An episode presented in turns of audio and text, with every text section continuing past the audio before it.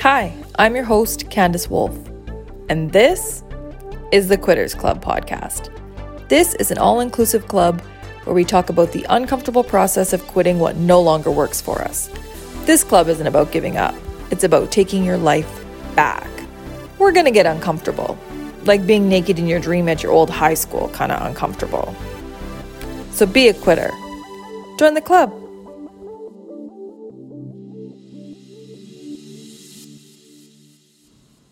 Hello. You know, we're moving into cozy season, and you know what that means. That means you should definitely stock up on all your Quitters Club merch. You can find all of it at thequittersclubpod.com slash shop. And I'll link that in the show notes as well, so you can get everything you need to stay cozy for the winter. And please, if you are rocking your gear, tag us on social media at the Quitters Club Pod, hashtag the Quitters Club podcast. Okay, I am so excited for you to hear today's episode. Our guest today is a real quitter. After experiencing a tragic loss, Meaghan Peters went through the real uncomfortable process of figuring out what didn't work for her anymore. What started out as grief counseling turned into an amazing journey of discovering what she really wants out of life. She took loss and turned it into a purpose. And I love her story because it is everything I want the Quitters Club to be. Meaghan changed how she approached life. Rather than just go through the motions and do what she's supposed to do, she questioned it and she followed a feeling. She saw a big picture of how she wanted her life to feel and she planned everything around that. You are going to love her story. And more importantly, you're going to love her as much as I do. Enjoy.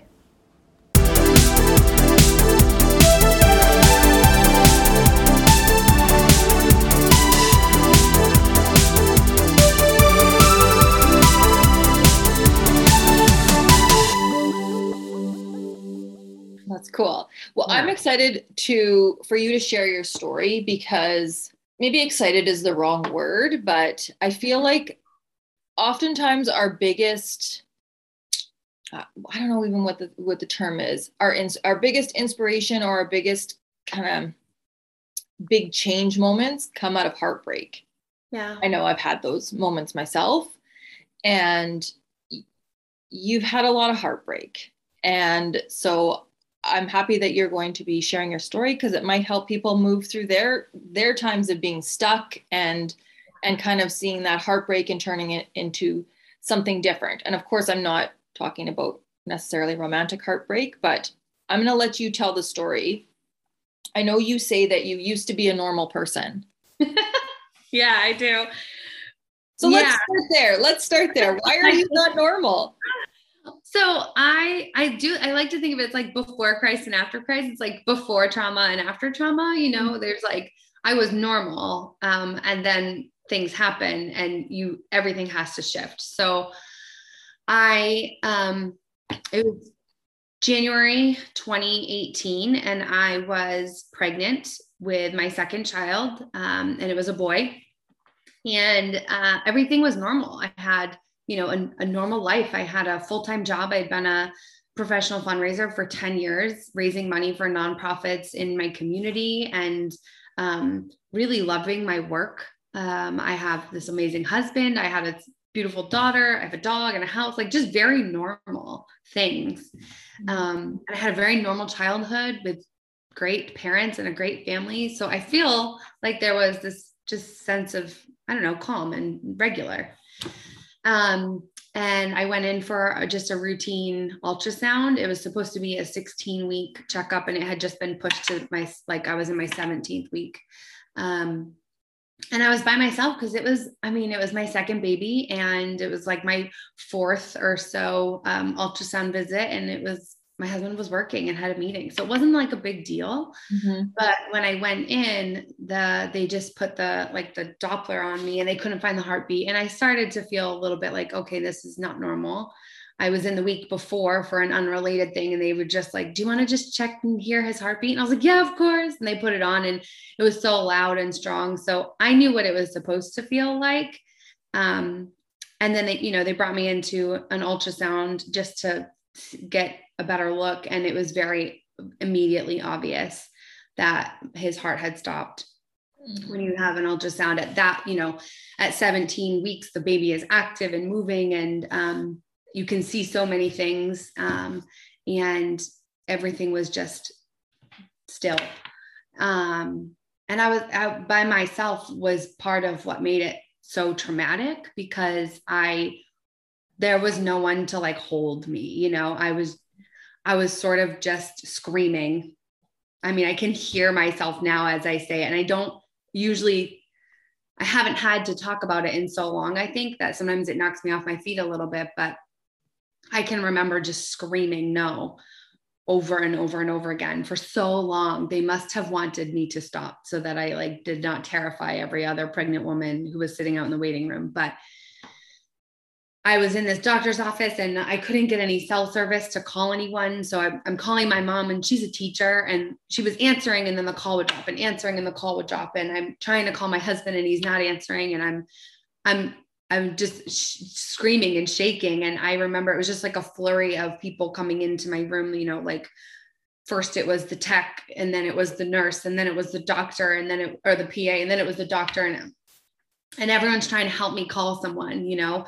So everyone's got their cell phones out and it was mayhem and so awful. And, um, and that was like the first time in my life. So I'm 31 years old. And that was the first time in my life that I had ever experienced anything scary or traumatic or hard. Mm-hmm. Um, and that's like a wonderful privilege, right? That I didn't have a baseline of a, of traumatic experience. I didn't even know, I didn't even know as it was happening to me, like this is going to be a bad thing. This is going to like lifelong alter me. Um, so yeah i i mean i ended up calling my boss. My my doctor's office was right near my work and i, I knew she could get there faster than anybody else could get there.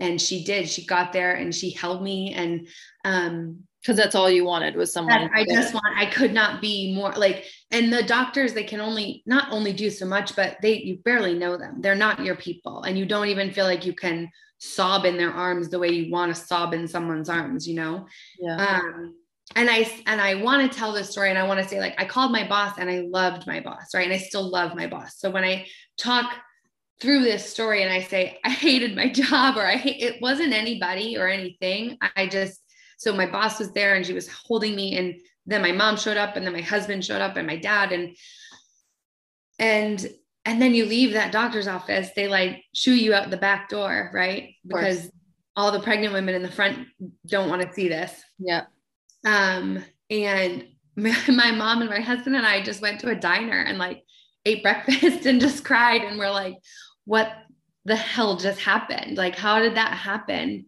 Um, we had struggled with like a ton of infertility issues beforehand. So we had gotten pregnant with the help of science. Yeah. And um, so everything had already been tested. Like I've been tested, he's been tested over and over and over again, cameras in your uterus, like everything you can think of to see why we weren't getting pregnant. And um, everything came up roses. So there also wasn't any like mindset like this is a high risk pregnancy or this there could be something wrong you know? Um, so unexpected. so unexpected. And after like the statistics i believe um, after 12 weeks you have like a 95% chance of carrying your baby to term so you know we we say that like we don't you don't tell people you're pregnant until after the three months or whatever but we were pretty far past that. We had the little gender reveal and the the bedroom was sort of like the crib was in and the decorations we had bought from Target like literally the week before and some clothing because we had a girl before so we needed some boy clothing, you know, like we were doing that whole thing and it felt like that path was really moving forward pretty well. And so yeah, it was completely traumatic, knocked off my feet. Um and that was like the moment that my the whole projection of my life changed but I did not know that, right? Mm-hmm. Like you don't know it while it's happening. You don't really even understand how long it's going to take to even recover yeah. from those moments. But yeah, that was that was my trauma. That was and that was the first one. I will say. I have to laugh sometimes because it's so I'm gonna swear it's so fucked up that like there's no sometimes if I don't laugh, it's just gonna yeah. break me. So there were um, a total of five miscarriages and all at various stages, but that was the worst. Um, that was the worst. In in what time frame did you have five? Um, mm-hmm. that was the first one, and then I had three more, like kind of right after that.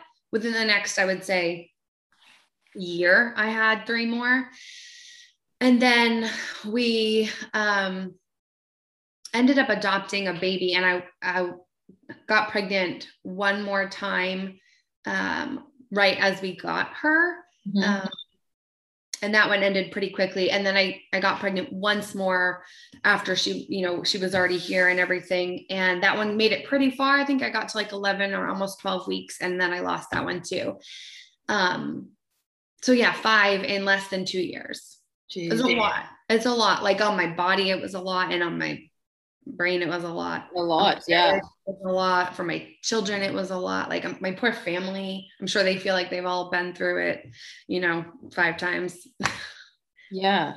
So was would you say that that that first experience the first one that you lost did that sort of like maybe start to shift your life perspective? Or like what happened for you after that yeah, I think a lot of things had to shift. I think my whole mentality about um, humanity and people shifted.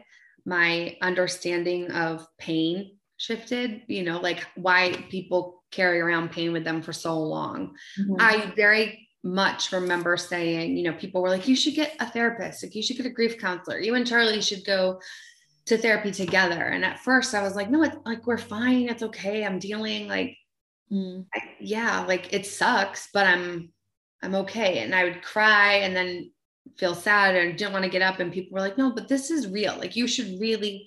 And I couldn't quite understand that. I thought, well, if I'm getting up and going to work every day and I don't have like self-harm um struggles, then then I'm okay, right? Like, and I'm parenting my child and I'm paying my bills. Like, aren't I fine? Isn't this like, yes, this, I'm tired and I'm sad, but like whatever. Like, um, what would the alternative look like to you? Like, what did you think? You were supposed to be in bed and not getting out of bed. Like then, I felt like depression meant like crippling, right? Mm-hmm. I thought you had to be crying in your sweatpants and eating Doritos and unable to move. Like I didn't really understand, right, that you could be functioning and miserable, mm-hmm. you know, or like functioning and doing all visual like i don't know feeling all of the depression but not able like not able to do anything about it. Mm. but i do remember i was in you know at my job i wasn't we had a lot of events and my job was to usually plan the event and then hobnob at the event and then clean up from the event. And um, i found myself at one of my events literally just eating steak off a stick in the hallway. Like i just kept I could I could see it happening. I, I did not want to be in the event. So I was just sneaking my food. I was not sneaking, but I wanted to eat my food in the hallway where no one was going to see me. And I think I spent the entire I didn't raise any money. I didn't talk to anybody. And that was when I was kind of like, this is not, I'm not doing a good job here. Mm. I'm not, I can't fake this. They're all watching me. I'm sure they all notice that I'm eating steak in the hallway. I'm pretending that nobody is noticing, but I'm sure they all notice. And because you just didn't want to socialize uh, at all. Yeah. I didn't. I didn't. I didn't want to do the thing that I was supposed to do. So I um I think that was around when I started to to seek therapy um, for myself. I, I honestly couldn't find a therapist to see Charlie or I that took our insurance or that was like nearby. This was like before telehealth was like a thing, right? Um, no one wanted to see couples, even though I was like, it's not couples therapy. Like, we don't need like marriage counseling. We need like, we're both grieving counseling and we'd like to do it together because we're going through this together and no one would see us. Um, so I just went myself. I was like, you're on your own, honey. I gotta handle what's happening here. You go yeah. find and he like went and found his own therapist, but um, just like a a mark on our system. Like, why can't we get grief counseling for a couple who's going through this together? Right. Yeah, really. So simple and obvious, but it was a nightmare. so I started to go to therapy and um you know, it definitely first started as like grief and trauma therapy and how do you process these huge feelings and huge emotions and so much shame and guilt, so much guilt. Like there's a 2 week time period when they remove your baby. So after you lose a baby, well here anyway, I guess it's probably different everywhere, but like every time it's happened to me or somebody I know, you have to wait like four or five days before it come gets before you have surgery, Yeah. which is brutal. So you're just like literally, and I'm visibly pregnant. Like I have this big old belly because it's my second baby, and I my body already knows what to do, and um, you're just like carrying it around for like a week. It's awful. Um, and then there's another two weeks between when they take it out, your surgery, and when you get like all your test results back that say, you know, what happened and if there was a chromosome or abnormality or if it was listeria, like all of these things that it could be. And I remember in that two weeks, I was beating myself up because I thought I had, you know, I, I had had some deli meat and I had convinced myself that I killed my baby with ham and cheese. And like, oh, I still feel it here as I'm saying it. Like I remember that two weeks were, if it had been any longer, like I think it would have probably killed me because I walking around thinking that you've killed your child because you're so selfish you had to have deli meat is like this super huge feeling. I can't even imagine. It was a lot. And I remember when that test result came back and they said I didn't, it, it wasn't. I like, I literally celebrated. I like stopped on my way back from work or on my way back to work from the doctor's appointment. I got chocolate for my whole office. I was like throwing it around. I'm like, it wasn't my fault. Like it wasn't my fault, you know? Um, which looking back now is ridiculous and embarrassing, but it- I was just in so much pain that I needed any like moment of happiness, you know? I don't think that's embarrassing at all. I can see why any woman or or person who identifies as female with any kind of anyone with a maternal instinct or parental instinct Yeah. would feel the way you felt. Yeah. It was weird. It was weird. Yeah. So, but after that, you know, so like the grief and the trauma, all of that is a lot of what I spent my time in therapy trying to figure out. Um, and then it was just like, okay, I'm okay right now, but why am I still unhappy? Like what, like I'm, I don't feel like this, this big bag of depression anymore. And I don't feel this grief and I don't feel this trauma. And I have a ton of these new coping mechanisms and I'm doing really great, but what is still un, what's not working? There's still something not working you know? So i spent a lot of time like diving in. Is it my marriage? Like nope that actually seems yeah it's every marriage is difficult and whatever but mine is actually pretty good. So it's not that is it my you know job? Is it my money? Is it what what is it that's um like where is this still like a dark cloud over my head? Because what was the feeling? the feeling was like unfulfilled unsatisfied unhappy like just a general like unhappiness. And i've like listened to your podcast a, like a little bit more recently and i've heard this concept a few times of like um therapy is not just a place where you have to go to like be depressed and talk about the bad stuff. Like it was also for me it was definitely a place of like figuring out a career path and figuring out what i like and what i don't like about my job or about my role in my society or all of these types of things. And um, it was through talking to that one person once a week. It was kind of like knowing that every week i'm going to talk about my career and i wasn't doing it at home and i wasn't doing it with my family and i wasn't doing it at work i was just chipping away a little bit every week going why am i why am i so unfulfilled here there is no reason to be unfulfilled i'm literally doing charitable work that is wonderful right it's not like i'm selling cars and or, or boats to CEOs. Like I'm doing wonderful work. Why am I unfulfilled? Right. I love my team and my my my organization. So it's not that. I'm definitely moved by the mission. So it's not that. Um So what was it? I so I had to real so I ended up leaving that job actually and taking another fundraising job because I needed to see if it was the job. I was like, why can't I figure this out? What is I couldn't quite figure it out. So I went to another job and I got paid more money and I had a bigger title and I had more say. And I was like, is this it? and I was still unhappy. Mhm. And, and it was like after one week at that job, I was like, no, I don't want to do this. I'm good at this. And that's why I've continued to do it. And it does fill a lot of buckets, but this is not what I want to be doing. I want to own my own business.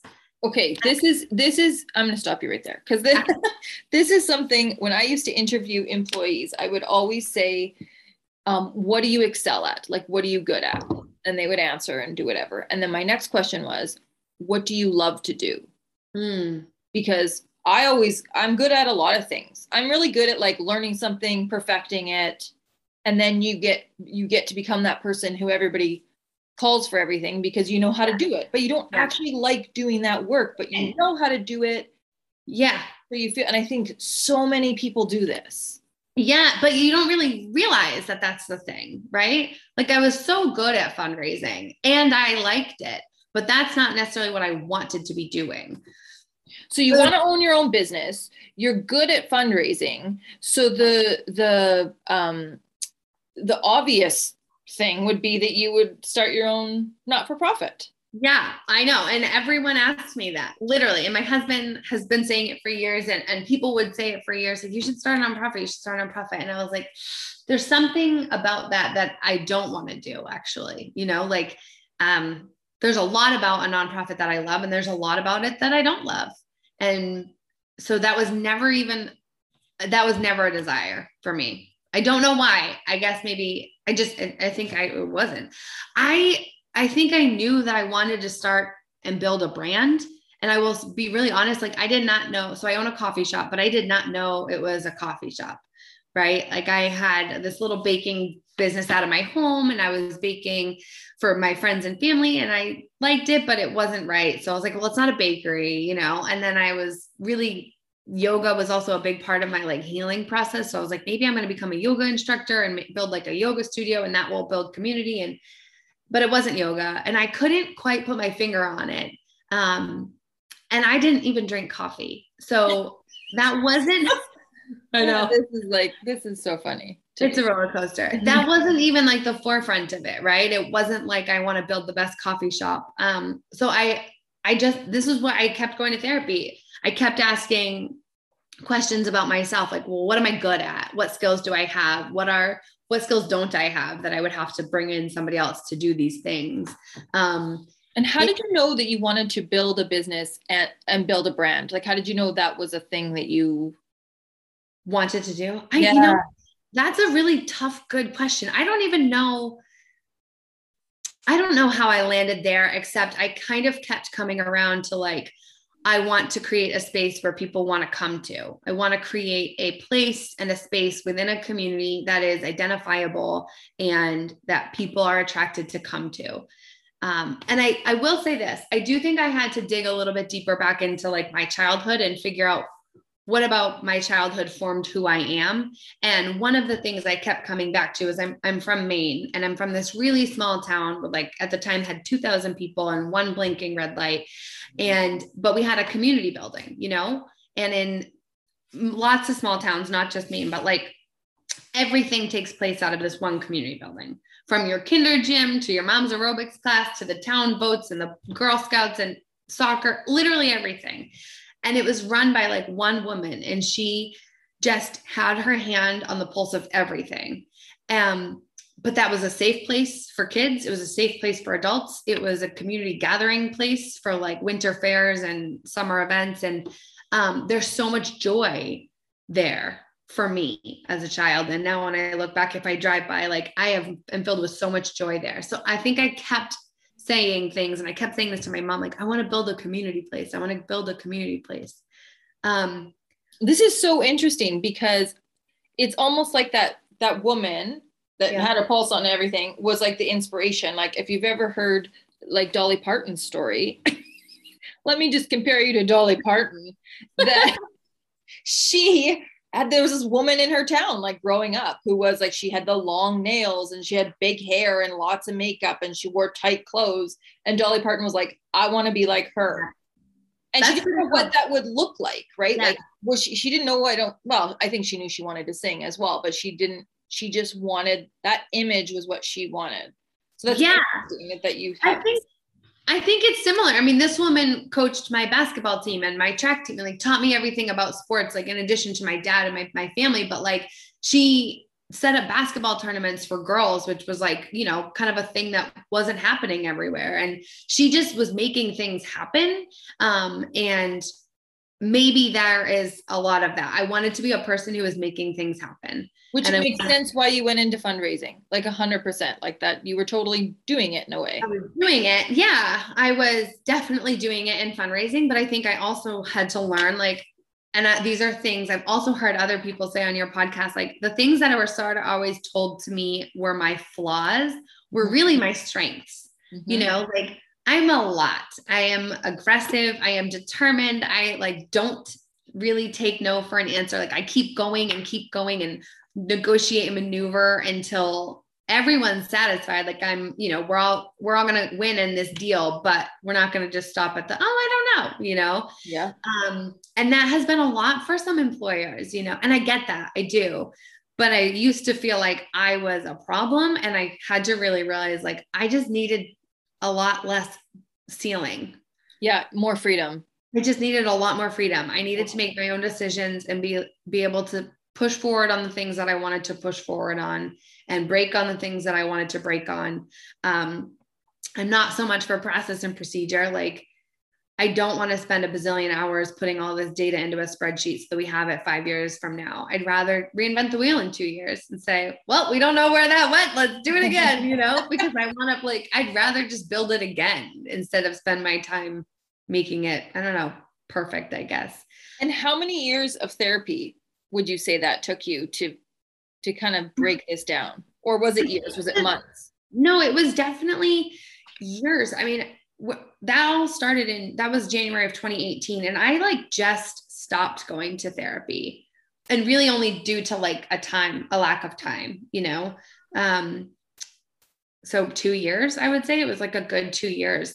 But I left my job in September of 2019 and I did not have a another job. I didn't have a plan and I there was a space available, which is where my coffee shop is now, and I had driven by it a bazillion times, and I had asked the landlords to see it probably a handful too many times. They were probably getting annoyed with me because I wasn't moving on anything. I just kept asking them to unlock that door for me. Um, But And and, you had no idea what was going to go inside? at this point, by probably by um, so that was September of 2019. And that job I started was like April of 2019. And after about a week or two there, I started building a business plan for a coffee shop. So by that point, I had decided we're going, I'm going to try to make a coffee shop. Um, mind you, I still didn't drink coffee, right? So like I still don't know what I'm talking about. I'd have never brewed a pot. I at this point never brewed a pot of coffee in my life. So Um, why a coffee shop? I think because I could I could understand that what I was wanting um, was a community space or a place for people to be and gather. But what I also needed was for it to be profitable. And um, I spent my life as a fundraiser saying, "Let's meet for coffee." Right? I kept I was constantly saying that to donors and other you know people in the community constituents. And um, it just was like singing in my head, let's meet for coffee, let's meet for coffee. And there are signs, like there are little, little things. I remember one morning I was driving to work and I pull up to a Dunkin' Donuts and I'm standing in line and the line is like forever long. And these poor two like staffers are just, they're busting their butt. They're working as hard as they can, but they couldn't keep up. And this guy, you know, this total Boston guy in front of me is just giving it to them. And he's like, I'm not gonna do this in front of. He's like, I fucking hate Dunkin' Donuts. Like this shit's disgusting. And he's chirping at them so loud. He's like, but there's nothing better around here. And I was like, I swear this guy's talking to me right now, you know? he's telling me I have to go build a better coffee shop. And and you're looking around. Does anybody else hear this guy, or is it just? it was weird. Like I kept getting these little signs, right? I, I had met somebody and they were like, Oh, I wanted to open a coffee shop in Wrentham, which is the town my coffee shop is in. But I, I couldn't do it because blah, blah, blah, blah. And, and all these little bits like, oh, Wrentham doesn't have a coffee shop. And oh, I kept hearing these things. And I was like, I'm doing this. It, it sounds as though the world is telling me I should be doing this. So I'm going to do this. So yeah. you were aware at the time when these things are happening. You hear the guy in the coffee shop. You're like, okay, wait a minute, that's weird. Because sometimes those things you think of like, remember that guy I met in the coffee shop? You think of it later, but this Yeah. you're, very aware of it as it's happening at this as time. it's happening it, it felt like for years of infertility and trying to get pregnant it, and and being pregnant and losing them it felt like all those times when you're in those moments and then those like for pregnancy commercials or those pregnancy test commercials are on um, and you're just like oh shit are they talking to me is my period late like you know it's those things like i felt all the same feelings like these are signs things are people are throwing signs at me and I'm not religious. And so there's no like praying to God, but there was definitely like, okay, the universe is asking me to figure this out. So I quit my job. I did not have the space. I didn't have a business LLC. I didn't have anything, but, um, but I was just going to give it a try. And, um, yeah, and I did. And it's so silly, but I did. And it worked out. Like I, I remember this the landlords i had met them probably 10 times at this point and they were finally like listen meg a bunch of other people are interested so you or you know move it or lose it um and also they were like really really honest with me. They were like you don't know what you're doing and there are businesses who want this space who have you know this will be their second location or their financial you know they're like wealth managers and they have clients and we're not worried about them paying their bills. But like we are worried about how you're going to pay your rent and your bills and how are you going to get customers in here? You know there's no parking it's just foot traffic all these Oh, things. this is a great sales pitch. no they were like you're not we don't we like you but we we have to cover our ass and you are a liability and i was like okay so it was like a friday they asked like the last those nine people who applied for the space they got more like four or five of them to come in and sort of like we each had to like pitch our concept right and I I'm good at stuff like that. So I wasn't worried. I pitched my concept. I knew that I blew it out of the water, but they they were like, "You're pretty green." And I didn't even know what that meant at the time. Like, Hilarious. That's the best thing I've heard all day, actually, that you didn't know what the business? What is I was like, okay. And I just let him keep talking because I didn't even know what he was saying. But then he, you know, he continued to tell me that you don't know what you're doing and there's no money in the till, like you've got no plan. And I was like, okay. And he was like, so we'll be in touch. And I was like, okay. so I went home and I like found an, a fundraising job nearby and I applied because I was like, shit, now I need a now I need a plan. I left my job. I got nothing else going on. Um, I love that you didn't even look at another space. no, I didn't. This was it. And I had said to my husband and my mom, like, if I don't get this space, I'm not doing it because Why? I'm pretty set on like what it was supposed to look like in my head. And I was pretty set on the demographic of the people who lived in the town or the area. Um, you know, I knew if I was going to do it, it was going to be like specialty grade coffee and it was going to be expensive. And I didn't, there's, I also wanted a community that was like community focused. I'm from a town that has a downtown and those businesses like struggle to succeed because that town seems to want us to want to shop like big box stores. So I knew it couldn't be my hometown. It had to be this town and it had to be this place. So yeah, I didn't look at another place. I went home and I applied for a job. Didn't even get an interview, by the way, on that job, which was like I was perfect for it. I had all the experience and they didn't call. And I was like, what? But um, yeah, it was a sign. Exactly. and actually, at the same time, I was applying and I was like on my second or my third round of interviews for this other fundraising job, which I was like, the guy basically was like, this will be your office. You know, he was telling me, like, you're in, I'll get you a contract on Monday. And I was like, totally great. So then I was like, I'm just to not do this coffee shop thing because I'm to go do this fundraising thing. So I had two opportunities, two like irons in the fire. I'm like, if this shop doesn't work out, I'm either to go with this one who is definitely going to offer me this job, or hopefully this other one is going to call me in a few days. Neither one of those things happened. That guy who was like, I'll get you a contract on Monday, ghosted me. And the other one, I never heard from. So then it's like, so that was Friday, Saturday, Sunday, Monday. It's like Tuesday. And I'm like, what am I going to do with my life? Like, my kids my kids are in daycare, right? I'm paying for daycare. My husband's working. And I'm like, I have no, and now I have nothing. I my house is already clean, so like I don't know how to be a stay-at-home mom, and that's not really something I've ever thought to do. Um, but then I get an email, and it's the landlords, and they're like, "We couldn't stop thinking about you. We have no faith that you can pay your bills, but like we're gonna give you a chance." oh my God, that is amazing. so they gave me the space. They took all my money. They were like, you're going to have to put down a serious deposit because like if you crap out in six weeks, like we need to be able to, you know, renovate your space or whatever. So they took all my money and I made it, I made it work. It's, I would say it was not pretty or easy or beautiful, but it was, it was exactly what I wanted to be doing. Like literally building my own thing from scratch. It was pretty cool. So when did you open? May of 2020. So right, it gets more screwed You up. should just, I mean, I don't know. I can't even. we were supposed to open in March of 2020. So it's March 12th. It's a Thursday. I am in surgery for my now my fifth miscarriage. And I'm like, it's all right. We we we're good. Like we're gonna just plow through after this. We're gonna get this one taken care of. On Friday, I was back in the shop painting. Um, the contractor came in, everything was done, all the walkthroughs were set for the next week. So all the, you know, fire inspection and the electrical commissioner and everybody's supposed to come next week and we're going to open probably the following week. Um, and I get home from that Friday, Friday the 13th, and my family does family dinner every Friday night. So we're all here. My mom, my sisters, everybody's like, we're talking about it. And my parents were like, we should all go home. Like everyone should go home. I think like this COVID thing is going to be really bad. And I didn't really know, I had never even heard of a pandemic. I definitely didn't even know what, what we were talking about. Um, but we went home and we, everyone, well, my, it was at my house. Everyone went home and then that was it. Like it was like doors were locked and I never, I didn't see my family for 10 or 12 weeks. Um, and it was so, so we couldn't open, right? Like, cause everyone was locked in.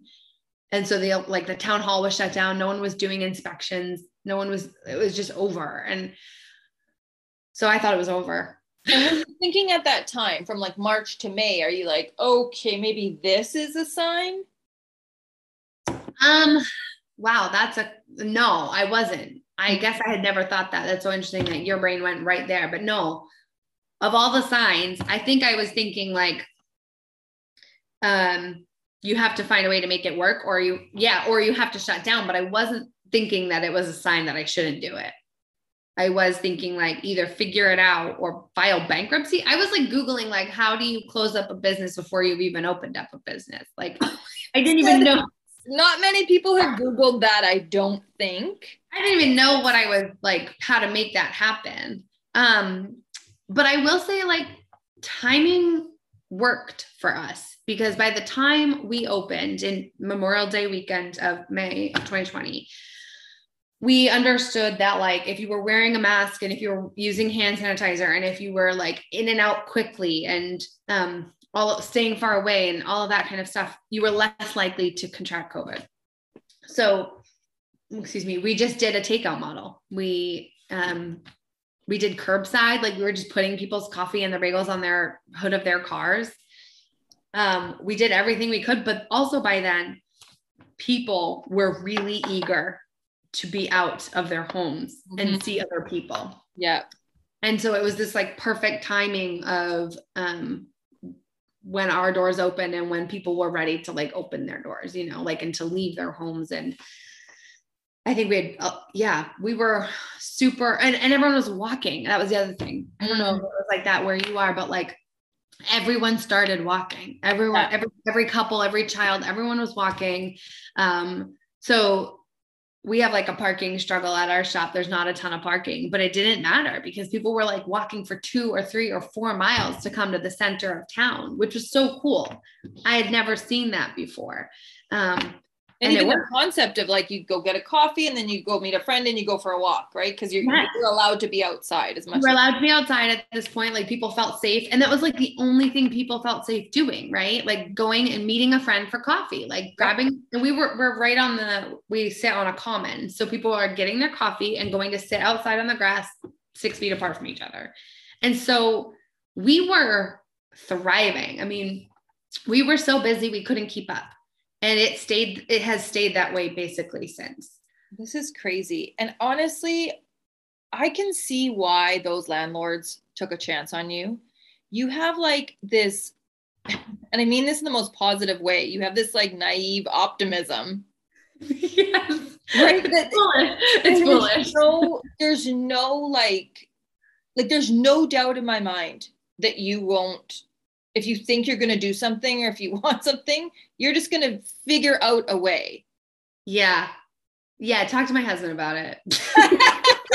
He's like yeah there's it's very true. Thank you. I appreciate that. It's very true. Like once my mind is sort of set on something i'm yeah. and this is why i think i was definitely like a difficult employee. Like i'm a little bit of a bulldozer. I'm just going to go do that thing. I'm going to figure it out. I'm going to push it until it's figured out um but yeah it, i know it was it's been a little bit of a crazy time but i would never have gotten there without the trauma, without the therapy, and without like really getting comfortable with like quitting my life, like quitting all of the things that I knew how to do, quitting what I was good at.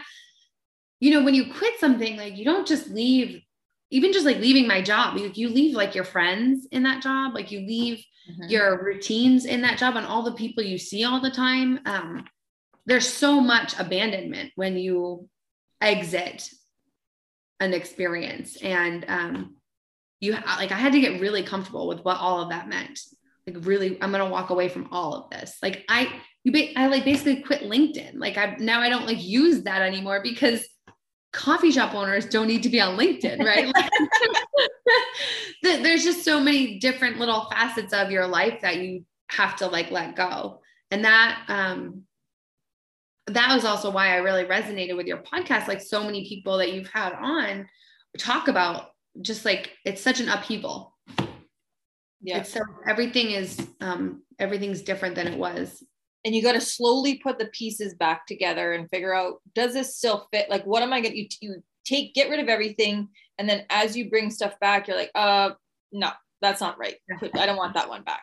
Yeah. And do you think you would have got like do you think that the that losing the baby fast tracked this or do you or do you think you would have just gone on had you had that second baby, you probably would have never adopted. I would have never adopted Elliot. She's, I'm like, I can't even imagine my world without her. So, oh, I don't know. I, I don't know that I would have done this because I don't know that I would have been seeking or so aggressively seeking, like creating my own joy. I was aggressively seeking, like, it, why I'm not happy with all the things that are given to me. I'm not happy with all the things that um the daily experiences I'm in. So I have to create my own happiness and seek my own joy. And I had to realize that the only way I was going to do that was like deciding where the value of my time was spent. And um, the only way to decide where your time is spent is to own your own time. Mm-hmm. I think losing that baby created all of that. I don't even know that it fast tracked it. I don't know that I would be where I am without all of that.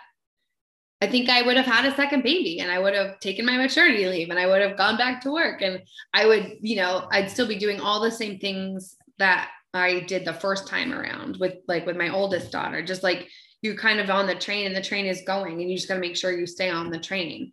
And right now, what I love is like I'm building the train tracks and I'm designing the train and all of the all the cargo carts that go with it. And you know i that's what i think i have learned that i love more than what i was doing before.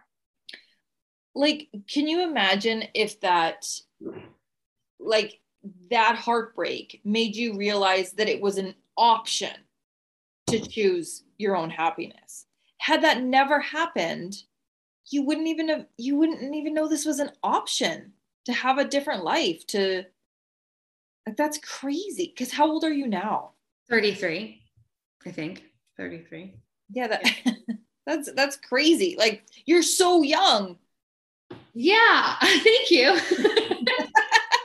and now you you made this like you know you you changed your trajectory for your life. Like I think that's so true. I I think like I'm also super privileged to work with so many young women. You know, a lot of baristas are like 20 to 24 and I watch them like struggle and figure out their happiness and figure out their relationships and figure out their school and and I do think to myself sometimes like gosh, you're so young and you can do anything and you don't have to do the things the way that you've been told you have to do them.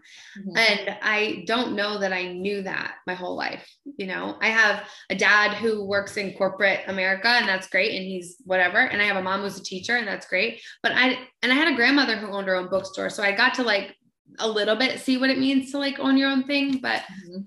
I didn't really have anyone looking at me going like, you can be an entrepreneur. And like, what does that mean? You know, I, or you can create your own happiness or your own experiences or your own anything. And this is how you do that. I, I didn't really have that. So I didn't even know that was a thing until I got much older. Yeah. Do you, you're obviously really like a, an optimistic person. What was some of the like big, ugh, moments when you were starting either when the business opened or even like leading up to it like or what were the biggest like maybe i call them special lessons we learned? Uh, a good growing experience. I always say that to my team at work you know like, yeah, yeah a really good opportunity for us to grow. It's a growth opportunity yeah. yeah. I used to have a mentor who said that to me all the time. Um so i have to be really honest. I don't think i'm a very positive person Oh. I think I'm a very realistic person and I am constantly writing the line between like doom and success. Like what is the worst thing that could possibly happen and then what is the like the best thing that could happen? Yeah. I've had a lot of moments where I have to like you said it earlier like I'm naive and I am and I have to be really vulnerable in that because I don't know what I'm doing, right? So every day I'm having these moments of like I don't know how to manage staff. I've never managed staff, right? I don't know how to manage staff drama. I don't know how to manage just literally anything. And so every day I kind of feel that these growth opportunities where I'm like, oh, I made the wrong decision there. We're gonna have to fix that for tomorrow, you know, or I, I just feel like that's part of what I think I love about it. Every day feels like that. Every day feels like I don't know what I'm doing. And every day feels like I've learned 10 new things today. um, but I think there's, I think that's also one of the things I had to get really comfortable with. If I'm going to be an entrepreneur, there's no path that's paved and there's no one above me who can fix things. Right. So when all the shit hits the fan, I have to figure out how to fix the things. Um, and I think that's what I like about it. That's good. That's a good thing to like about being an entrepreneur. That's the hard part, I think. Yeah. It's so unpredictable and yeah. you have to live in that space and you have to be really comfortable in that space. So yeah. And I, well, I want to just, I want to, this is a little bit off topic and I don't mean to jump, but I just remembered something that you have talked about, which is like being a lifelong quitter mm-hmm. and quitting sports as a kid. And I was the same way. And my mom used, my mom still to this day will tell stories like if we're, you know, if I have two older sisters, like if we're running a race or we're playing a game, if I'm not going to win, I've just quit. I've rolled an ankle or I've fallen over, I've pretended to get hurt. If I'm not going to win, I'm out. Right. And you talk about like quitting your lessons so early and all these types of things. And um, I did the same thing. I played basketball my whole life and I quit my junior year. Like I had one more year and I, I couldn't even finish. Like, and and now I think that these are the things I used to think really badly about myself. And like I said earlier, but now I've realized like I've I just learned early on when something wasn't serving me, I don't have to do it because everyone else says I have to do it. And these are things I wish more people would learn. You know, um, and Glennon Doyle talks about this in her podcast and in her book, which I've heard other people reference on your podcast, but like giving up is different than quitting. Yep. Giving up because something is hard is not a lesson you obviously want to teach your children, and it's not really what you want for your own self. But like quitting something that doesn't serve you anymore is really very smart and super healthy. And those were parts of the like that therapy lesson that I wished I had before age 30. And I think we need to be able to like trust, uh, start to trust our kids that they know those differences. It's funny that you told that story about quitting as a kid because my nieces were racing around the backyard and the, the youngest one is super fast and she was like she was winning and so the oldest one all of a sudden like rolled her ankle or something and she's like oh and she's like limping and my sister looks at her and she's like oh no like auntie wrote that story there's not a chance she's buying into what you're selling. it's so funny because it's Exactly. true. It's so true. It's so true. Yeah. I and I think that's like maybe it's an over competitiveness or maybe it's just like a determination to be the best. I don't know what it is, but I think it's important to recognize that like not everything that we've been told in society is correct. Yeah. Quitting is not necessarily a bad thing. Well, I definitely don't think so. So what what is your favorite part about the community that you're you're building and that you've built up to this point? Um, I think there's two big things that I I guess I had always hoped for, but never quite understood how they would come to fruition. One is I love when community members like step in, you know, you step into the coffee shop and you're maybe just getting coffee to go, right? You're not planning on sitting, but you walk in and there's like four or five people you know enjoying their coffee or waiting for their takeout or whatever. And then just like the conversations are going, right? And it's I love that. You can't really, you don't get to replicate that organic conversation in many more places. Maybe at the grocery store if you happen to be in the same aisle as somebody, but the grocery store is huge. You can literally be in the grocery store and not know that someone you know is there. Whereas like our tiny little coffee shop, it's right in front of your face. And so so many people are constantly coming in. It's like, hey, hey, hey, oh my God, hey, I saw your kid scored that goal at soccer this week and blah, blah, blah. And oh, is she going to college? And you know, there's so much running into each other. And I love that. So that's my first favorite thing about the community. And my second favorite thing about the community, and we sort of talked about it, but I guess I didn't, I guess I didn't know how this would come, is that people come in and are happy to see me or happy to see my baristas, right? Like they're just genuinely excited. They're like, oh, Meaghan, you're here. Or like, you know, my head barista, Haley, like they're so excited to see our staff because our staff has worked so hard to be excited to see them, right? To get to know them, know their families, know their drinks, know their their kids, know that they were on. We missed you last week. I saw you were on vacation. You know, like we're all connected in social media, and that makes it even stronger that community. But I I never quite realized that the experience between staff and customer would be part of the actual experience of getting their coffee every morning. Really? Yeah, like I thought Crosby's would be, I always envisioned like Crosby's was going to be a place that they wanted to come because it was going to be beautiful and it was going to have nice music and Mm. the coffee was going to be better and um the you know the experience wouldn't be so transactional like i definitely always planned for that but i guess i never quite understood it going a step further which was like you know this customer is now friends with this barista and they get a drink together or like this person and this person have a daughter in the same class together and now they're talking about their kids school. Like i guess i i couldn't quite see it all the way form and that's so beautiful. It's more than i i thought i was going to make this community space and i thought it was going to be wonderful and it's more than i planned for which is cool. That is super cool. So if listeners, you know, are in Canada, let's say, and they can't come mm-hmm. to the shop, how can can they like follow? Because I'm kind of like I want to watch you. I feel like you should be in a little Hallmark movie, and I'll I'll watch the story unfold. Is there? Are you on social media? Is Crosby? We're on social media yeah I would say we're pretty active on instagram which um i think our handle is at crosby's coffee house that sounds right coffee house I'll put it in the show notes. Just so, it And we're definitely also on Facebook, but I will say, like, one of the things that I love about our Instagram is that it's mostly run by our baristas. So it's like sort of their daily vision of what they're experiencing every day. Um, and that's really fun. They have a lot more say in what happens on that social media platform.